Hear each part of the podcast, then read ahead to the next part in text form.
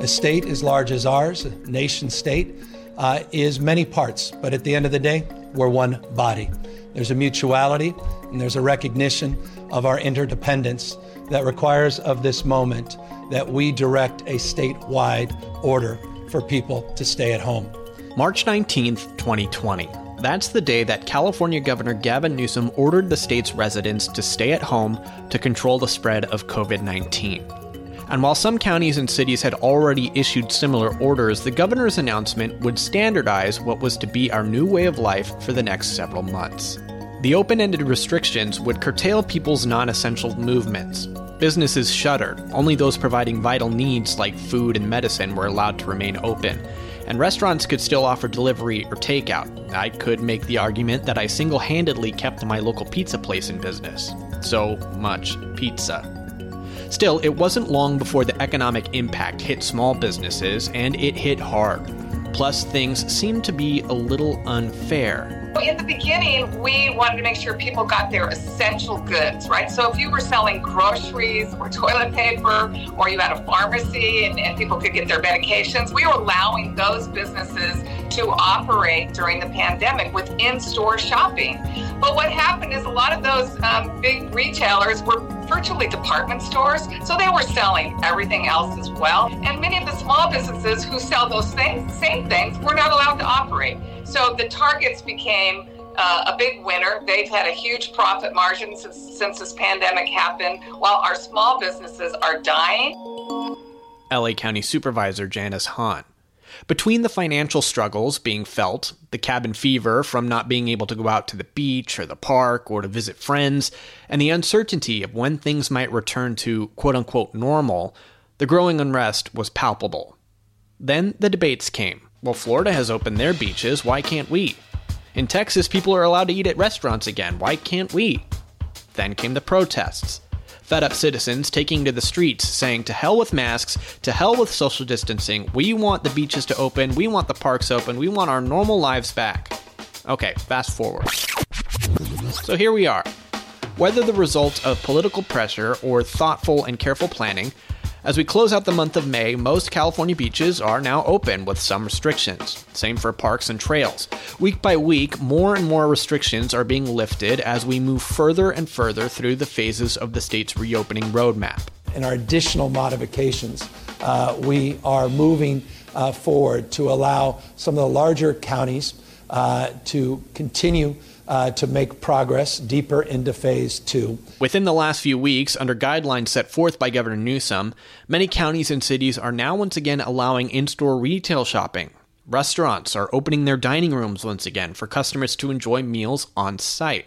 And in some counties, they're even starting to move into the early stages of phase three at the county level, local elected officials and health officials attesting at the local level that they have containment plans. They will be able to add in barbershops and hair salons uh, to those regional variations. It seems like much of the state is on an accelerated path to reopen, but not so much in Los Angeles, considered a coronavirus hotspot. Los Angeles may not always be first, but we will always be guided by our data and the smartest, safest ways to move forward. And I'm committed to getting these businesses up and running safely. LA Mayor Eric Garcetti. But while LA may be slower at lifting restrictions than the majority of the state, we don't appear to be too far behind. The city has already released an in depth set of guidelines for restaurants prior to reopening. We are now in the early stages of experiencing the new normal. The city streets, which sat like ghost towns for weeks, are stirring back to life. Small business owners and people weary of stay at home orders are thrilled to get some much needed blood pumping into the economy again. We need this. We need to open the economy up. The people need this. And it's great for the little businesses. So, what is the experience of the new normal? And are we truly ready to head into this next phase of the pandemic? After all, the disease is still here, and a vaccine or reliable treatment is not. The nuances of thoughts, opinions, and policies about how we proceed forward persist. Here's Christina Pascucci with more. Um, what do you love here? I really like our French toast sandwich. This week I reported from Orange County, which is where restaurants are newly reopened, and so I decided to stop in to support a local spot that my inner pilot led me to, you could say. It's called Wings Cafe, and it's at Fullerton Airport. You can watch the planes land and take off. I spoke to one of the dishwashers named Ryan. It's been a little interesting. You know, we're making sure to practice the social distancing. We're doing all we can to keep make sure we're operating a safe restaurant.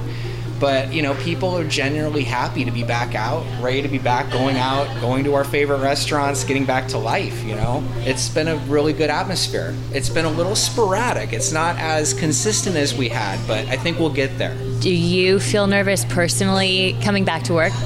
No, because I feel like we're doing everything we can to make sure it's a safe environment. So I feel pretty safe here. I was so eager for human interaction, so I started glancing around the restaurant and locked eyes really with anyone I saw. So, are you guys excited to be out? Yes. I'm excited. I'm excited. Priscilla is a grandmother of at least five. She brought the kids aged from 18 months to 12 to get out of the house finally. It's so refreshing. So absolutely refreshing. So nice. Um, you know, you still have the, the, rules you need to abide by, but that's fine because we're in this together. So mm-hmm. nice to be out. Nice to be able to see the kids out, out of the house, little sunshine. It's very good. Are you guys excited to be out of the house? Yeah. I gotta admit, it's been a strange feeling going to dine in at a restaurant for the first time in months. My actual first time was last weekend with my family in Ventura County. We walked in with our masks on until we sat at our table. All right, we're taking the mask off while we eat at dinner. Isn't this cool? Of course, I recorded it all for Instagram, and we chose to be seated on the patio so we could have some airflow. Tables were about six feet apart. The wait staff wore gloves and masks. Patrons were sneaking glances at one another with a sense of anticipation and excitement. It felt like we were breaking the rules, but at the same time, nothing had changed. Humanity bounces back like nothing happened, and we're kind of funny like that. A big part of it, as Lee Maen, the founding partner at Innovative Dining Group, will tell you, is the culture of each region. So Scottsdale, uh, Phoenix opened up um, probably a couple weeks ago now and we've been open for a week there and it's, it's really amazing especially watching it from here because different parts of the country are so different. Scottsdale this weekend uh, not at our restaurant per se but at other places was like it was like spring break um, back in the day like nothing ever happened. And people were zero social distancing um, people were not wearing masks uh, both staff and guests at restaurants um, not at our restaurant, though. Lee owns some of the hottest restaurants in LA, like Boa, Sushi Roku, and Katana.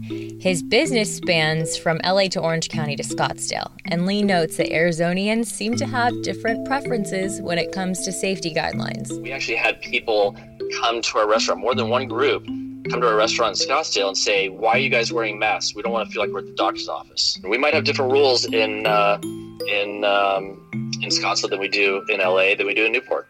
We're going to keep masks on everyone. We're going to keep gloves on people that really touch the food.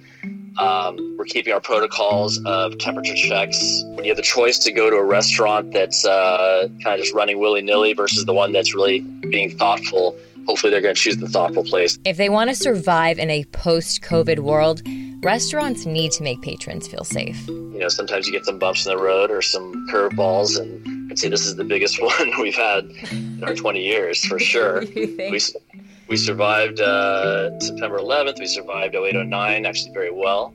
Um, this one still remains to be seen. I think that what people don't see is that yeah they, they drive around and they know the restaurant that they usually love to go to they can't go to right now and hopefully they can order takeout and, and delivery and, and uh, support your local favorite restaurants and try some new ones. But they don't understand the ripple effect of restaurants being closed. It's not just that restaurant. It's not just that employee that, that works there and feeds their family. It's the farmer. It's the fisherman. It's the the person that cleans the restaurant overnight. It's the valet parkers. I mean a restaurant being closed just isn't about the restaurant and their employees and that owner of that restaurant. It's all the way down, quote unquote, the food chain. And while some, like myself, were chomping at the bit to get out, about 54% of people that I uh, unofficially polled on my Instagram say they don't trust dining out just yet. We think that this first wave of people is maybe different than the next wave of people coming out. So these are the people that say, you know, let's go. We're, we don't care about this. Uh, we're healthy. We're fine. Who cares? Let's go out. It's a sham.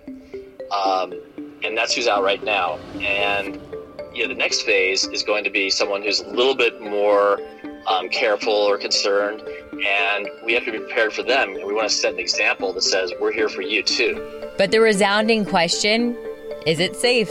Dr. Eckstein, who leads testing for the city of Los Angeles, had this to say. Places that are allowing it right now, would you go dine there? Uh, I would. I would be selective. So I would have to look at the restaurant. Is the food prepared by hand? Is it raw food or cooked food? And are all the employees wearing masks and gloves? Are they changing gloves frequently?